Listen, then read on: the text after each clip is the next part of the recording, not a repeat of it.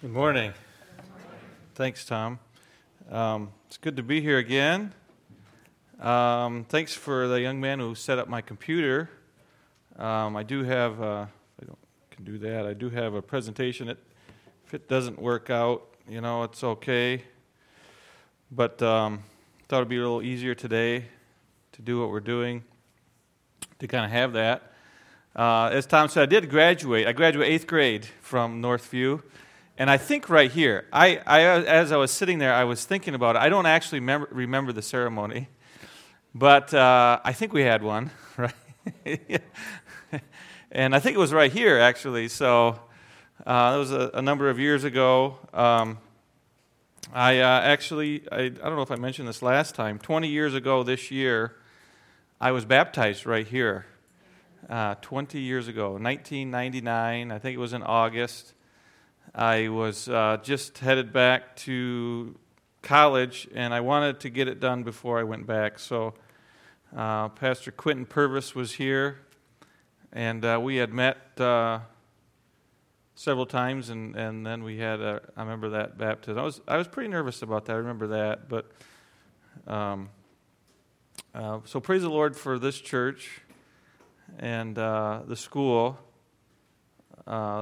that is here. A lot of, lot of memories from the school. Is that up there? It was? All right. So there's my uh, sermon, Changing My Tree. Now, in the bulletin, I had Family Tree, and none of them, neither of these titles are exactly right. If, if you put them both together, though, I think that's what I really meant changing my family tree. So uh, if you put both those titles together, uh, maybe that, that's what I want. I like the, um, the Sabbath school lesson today was about mu- uh, music and singing. And, uh, you know, I like to sing. When I uh, graduated uh, college, I was single and I was living actually around here and lived by myself. I had a little dog. And I re- was reminded of this story when we were talking about singing in the Sabbath school. I um, got a hymn, hymn book. Maybe it was from here, I don't know. But I and I, when I was single, I had never really sang before, but I started to enjoy singing. And so I get that hymn book out and I would sing the hymns all by myself, you know, after work, and I'd be there. And uh, I was beginning to think I was pretty good, but my little dog couldn't stand my singing. Every time I got the hymn book out, the dog would go outside. And, and when I started singing, and the dog liked to be inside with me, and so the dog would, would you know, kind of bark to come back in. I'd let the dog in, but if I was still singing, I'd go right back out. And uh, only would stay in when I had stopped singing. So I uh, got the impression that I wasn't the best singer. But I kept practicing it. One day I got this idea, and I thought I was getting pretty good. I um, went to church sometime later. I, I was a member of a little church and I knew they had recording equipment. So I went into the church. Nobody was there. And maybe I shouldn't have done this, but I, I turned on all the, the, the PA and all the, the and I recorded myself singing. I, was, I thought I was getting pretty good. Now I played it back over the speakers in the church. It was pretty bad. And uh, we could have a sermon about that right, right now. But, um, you know, please, Lord, show me uh, who I really am. Not how I see me, but as you see me. But uh, so that's, uh, but today we're going to talk about um, uh, changing my family tree. So, uh, and we're going to do it in the book from the context of the book of Matthew. This is kind of a pre Christmas sermon, if you will, a Christmas sermon or a pre Christmas sermon as you're coming into there. As you turn to the book of Matthew, you see the, the birth of Jesus, the genealogy of Jesus. We're going to talk about that today. So if you ever would like to bow your heads with me, we'll do that this time. Dear Heavenly Father, we just invite your presence again to be here in this, in this place, in this church. We have gathered together because we believe your promise that when we worship together in a special way, your Spirit will be here in our hearts and in our minds. Continue to, dear Lord, not just be in this building, because, dear Lord, this is not the church, the church or the people that are here. We want you in our hearts and minds. So open our hearts and minds to receive your spirit today. In Jesus' name, amen. So I don't know uh, if any of you have ever um, studied your genealogy, but I, I did, I've been doing this for a few years, on and off. I get kind of interested in it and I get into it, study my genealogy, and then I kind of don't do it for a while, then I get back into it. But a number of years ago, I started getting into my genealogy, and a lot of interesting things. I'm always interested in the history of my family, and I found out a lot of things about my family and where we came from as you do your genealogy. Uh, a couple of stories that came out in the genealogy. Uh, you know, I was studying that, and I found a great uncle I never knew I had. You know, I thought I kind of knew all the great uncles, but there was an uncle there. His name was John. And so I called my aunt and I said, uh, Aunt Catherine, what about this John? You know, would have been her uncle. She said, Oh, yeah, that John. Uh, he was kind of uh, the black sheep of the family, so to speak. Uh, she said that uh, he was, um, yeah, not the, not the best example of our family. She said it came to the uh, point when he was a young man that he uh, had stolen some money and that he had rustled some cattle. Now, he was born in the early 1900s, probably 1907, and uh, stolen some cattle, rustled some cattle, and so he kind of ran away from home. And she said, I remember a, um, going over to uh, Grandma's house, Grandma Grandpa's house, and a, and a letter had come in the mail. And some years later, and the, the letter said that John had died. And if the family paid $1,000, uh, which was a lot of money back then, they would ship the body home. And he said, I could just remember Grandpa and then Uncle Frank um, just complaining about John. He's just a black sheep of the family. Never knew about him before. Um, a lot of things you find out in, in a genealogy. I've traced uh, all the family, uh, my wife's family and my family, back to just about every line back to like 1600, sometimes 1500, except, except the Matzella line. The Matzella line, it can only go to uh, Barnabas Matzella, and then it just ends with him. He had come from Austria. He was my great grandfather. Came to this country by himself. He was an illegitimate child, and that's why you can't, there's no record of him that I can find. He's illegitimate. And so in Europe, he uh, had a job of um, fixing church steeples. And uh, in one of those churches, he met a lady, Ursula. They married. And uh, because of being illegitimate and just because of what Europe was in those days, he couldn't, uh, he wanted to own land. He wanted to have a farm, but he couldn't do that in Europe. And so he thought, let's come to America. He came to America by himself after he got married, found land just not far from here uh, between Leroy and Luther, Michigan, and settled down. Sent for Ursula. My great uncle was born at that time. He still can remember seeing the Statue of Liberty when they came over in a boat. I have a picture of the boat um, that they came over on, and they settled here. Um, a lot of interesting things you find in your genealogy. I've done my wife's genealogy, and I found something very interesting as, as you go back in her genealogy goes way back into Europe. And uh, I thought one thing, and I thought, this is kind of strange. You know, I don't know if this is right, um, but she is actually related to Frederick the Great. And, uh, and, you know, I got into that, and it's true. She was related to Frederick the Great. And uh, so my wife is royalty, if you want to say, say tell her happy Sabbath as she leaves here. Um, actually, his descendant, one of his uh, sons, who later became, I, I, don't know if they call it the uh, king of Prussia or whatever, um, had an illegitimate son. And uh, he, you know, he, you know, he's not the legitimate son, but he was illegitimate. And he had become um, the kind of the, what they call him, the keeper of the horse, or kind of the bodyguard of, of the king. Um, and uh, he thought he was in line to become the general of the army, but he didn't get that job, probably because he was illegitimate. And so he decided he was going to immigrate to America instead. And so he did, Im- immigrated to America, and that's how uh, the Nethkins came to America. A lot of interesting things you find in your genealogy, both good and not so good, right?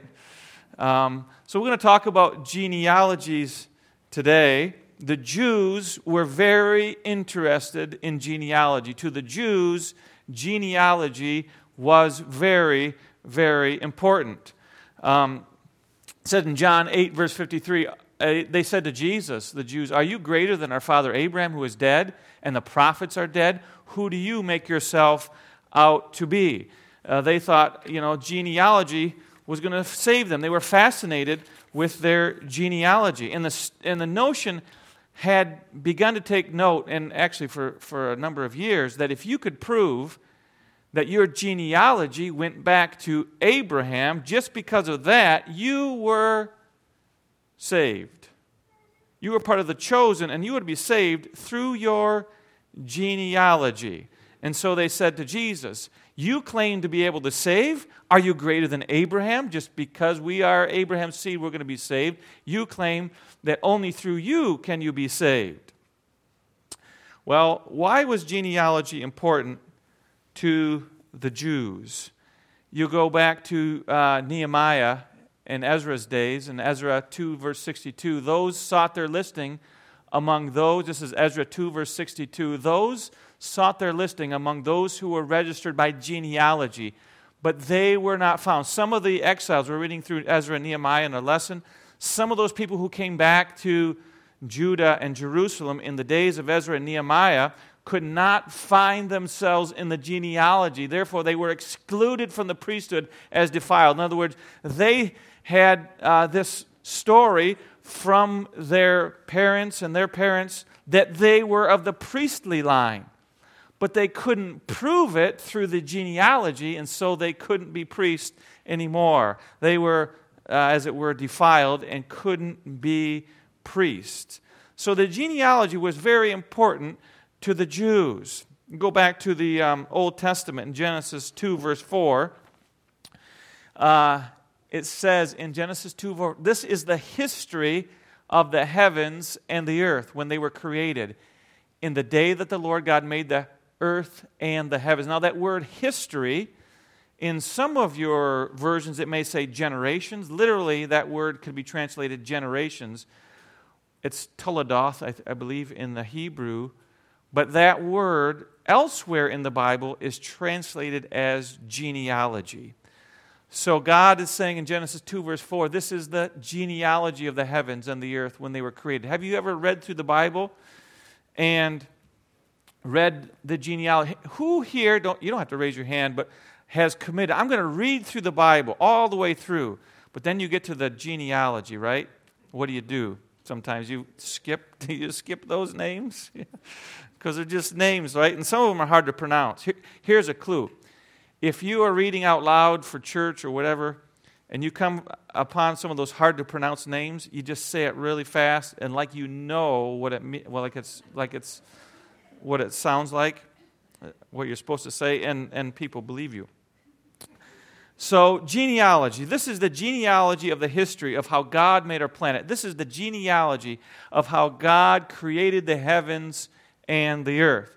Now, you go to Genesis 5, verse 1, and it said, This is the book of. Now, that word genealogy, same exact word in the Hebrew.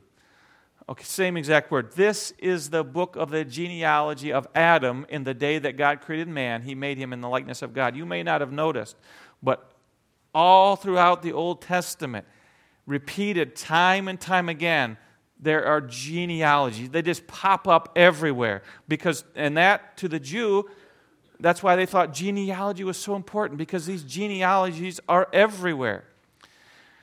But as you study the genealogies and you, as you study the Bible, these genealogies pop up. Genesis 5, we're going to see in verse 6 and 9 and 10, all the genealogies repeated over and over again. And the Jews began to believe that the genealogy could save them. Um, but you'll find that all throughout the genealogies, there is a pattern that emerges. Here in Genesis uh, 5, verse 1, here is the genealogy of Adam. in the day that God created man, he made him in the likeness of God. He made him perfect. Um, God attempted to establish a relationship between humanity. But what happened in that story? Adam sinned, didn't he? So the, God created the genealogy, the history is there. He created man, but eventually, Genesis 6, verse 5 and 6 Then the Lord saw that the wickedness of man was great in the earth, that the every intent of the thoughts of his heart was only evil continually. And the Lord was sorry that he made man on the earth, and he was grieved in his what? In his heart. So God created this genealogy, this perfect man and woman. But did that genealogy save them? No, there was a failure, and evil uh, came out of it. Okay, so God makes a new covenant. Uh, if you go to Genesis 6, verse 9 and 10, he founds Noah, was righteous in his generation. Genesis 6, verse 9 and 10. This is the what? Genealogy of Noah. Here we see it again. Noah was a just man, perfect in his generations. Noah walked with God, and then Noah begot three sons Shem, Ham, and Japheth. Okay? So we have uh, Adam, genealogy. There was a failure there. Now we have a, another genealogy uh, a just man, a righteous man, Noah. But was that genealogy perfect? Well, you go forward, and there's a story of Noah in Genesis 9, verse 21. He drank of the wine and was drunk, and there's another sad story.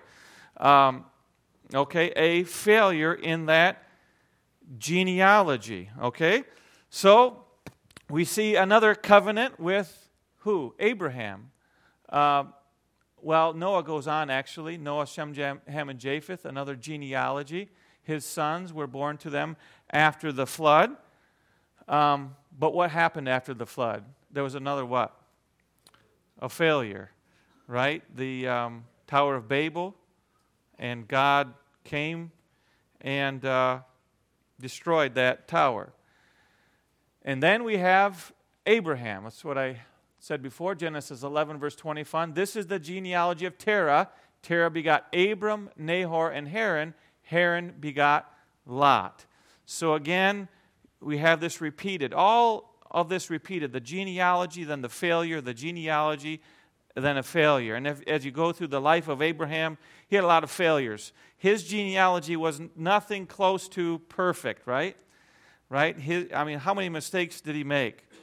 So, all throughout the Bible, the, the, the, Jews, as they look back, saw this genealogy as something to be proud of. But if you look more closely, you saw a lot of failures after the what? The genealogies, right? And so you come to the New Testament, Matthew 1, verses 1 and 2, and you have a new genealogy. Uh, genealogy. Well, it's not a new genealogy, but it says in uh, Matthew 1, verses 1 and 2, the book of the genealogy of Jesus Christ, the son of David, the son of Abraham. Abraham begot Isaac, Isaac begot Jacob, and Jacob begot Judah and his brothers. So Matthew begins his gospel with a what? Genealogy, because he knew to the Jew, genealogy was important, right? Matthew knew, and he traces the genealogy of Jesus through Joseph back to Abraham because he is the father of the Jewish people. Matthew's gospel was specifically designed at that, in that time for Jews. He has a, a uh, special bent to meet the Jew in the first century. He was writing to Jewish Christians. He wanted to show his readers that Jesus is the fulfillment of all the Jewish hopes and promises, and he wanted to show that through his genealogy, okay? Because he is a descendant of Abraham, but being a son or a descendant of Abraham will not save you. Now, just as a by and by, Luke also had a genealogy of Jesus, and it's a little bit different, right? Because Luke traces his genealogy not back to Abraham, but to Adam. Now, why did he do that? Well, Adam was the father of mankind. Luke was a Gentile, and his book was written for Jew, uh, Gentiles. Luke was a Gentile, and so his were for Gentile Christians. So he went back to a Gentile, to Adam, because to a Gentile, Abraham wouldn't have meant very much. But Adam was a Gentile, the father of all humanity. So, to prove that Jesus is the fulfillment of all the hopes, of all humanity. He is the seed of the woman who would crush the head of the serpent. So you have two different genealogies. But what do we know about genealogies? Being a son or a descendant of Abraham, Jesus was very clear, will not save you, right? You know that, right? All the genealogies have what? Failed. If you read through all those genealogies, and there's even more you could find in the Old Testament, New, they all failed, right? There's failure after failure after genealogy after genealogy. All the genealogies have failed. They cannot what? They cannot save you, right? They cannot save you uh, the genealogies cannot save. So let's go into this genealogy and see what we find in Matthew chapter 1. I'm going to read through it, maybe not every line, but if you have your Bibles, just follow along with me. We read this before. The book of the genealogy of Jesus. We know that can't save him. Being Abraham's seed can't save him. The son of David, the son of Abraham. Abraham begot Isaac, Isaac begot Jacob, and Jacob begot Judah. And this is where you're, you start to get a little tired. Judah. Well, you know what? The, one good thing about the geneal- genealogies, if you're wondering how, what to name your baby or your baby's coming up, this is a good list. Um, Judah begot Perez, Zerah by Tamar, and Zerah by Tamar. Perez begot Hezron, Hezron begot Ram, Ram begot Abinadab, Abinadab begot Nahshon. Now, I don't know how to pronounce those exactly, but I'm trying to sound like I do. Um, verse 5 Salmon begot Boaz by Rahab. Boaz begot Obed by Ruth. Obed begot Jesse, and Jesse begot David the king. So that's very important. David the king begot Solomon by her who had been the wife of Uriah. Solomon begot Rehoboam. Rehoboam begot Abijah, and so on and so on as you get down to verse 16. And Jacob begot Joseph, the husband of Mary, whom was born Jesus, who is called, called Christ. What do you know about that genealogy? Another good thing about the genealogy is this if you have knowledge of the Old Testament and all those stories, you see the, the name Isaac there. That's a story right there. You know Isaac's story from the Old Testament. You see Abraham, here's his story. Every name is a story, and there's a lot of stories. Some were good stories, some were bad stories. Some were good, uplifting stories. Some have a lot of corruption, sin, immorality. Abraham had a lot of marriage problems. You know, think of that, Abraham and his marriage problems. Uh, you know, we read them in the Bible, and sometimes it's almost like a storybook or a newspaper, and it, we kind of gloss over that. But think about that marriage that he had and all those, you know, with Hagar and Sarah. Think if if that were a real story today, that would be a lot of scandal, a lot of details, a lot of, a lot of conflict there, a lot of heartache there, right? Jacob was deceitful at one point, Judah was immoral, etc., etc., etc. And then, what is very interesting about this genealogy, you have a story of four women Tamar, Rahab, Ruth, and Bathsheba.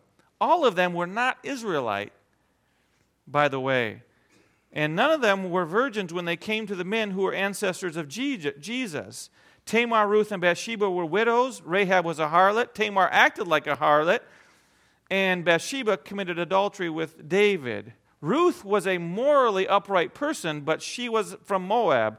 The people of Moab practiced human sacrifice to their god Chemosh. So, why were these four women, first of all, allowed to be ancestors of Christ at all? And second, why were they singled out? They were mentioned. No other women mentioned there, but these four.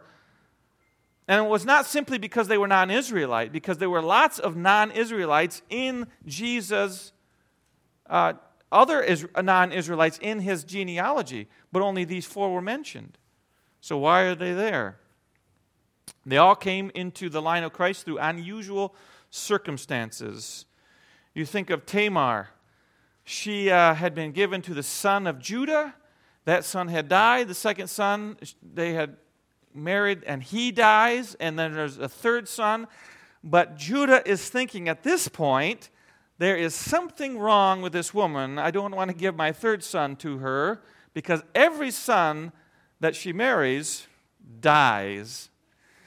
And so, but she stands out by the road, covers up, and Judah goes, and you know the story. And from that union, there is a baby, and he is in the line of Christ. Just a, again, if you you were reading this in the news, you you might not even want to read that story because it's just a little messed up. And uh, Rahab, she is living in Jericho, uh, and in in in you think, well, she comes from a nice family, but they were pagans people, and she had become a prostitute, still living at home, probably sanctioned by her parents. And uh, maybe they were the ones, uh, very common in those days, that, that uh, put her up to it and just to support the family.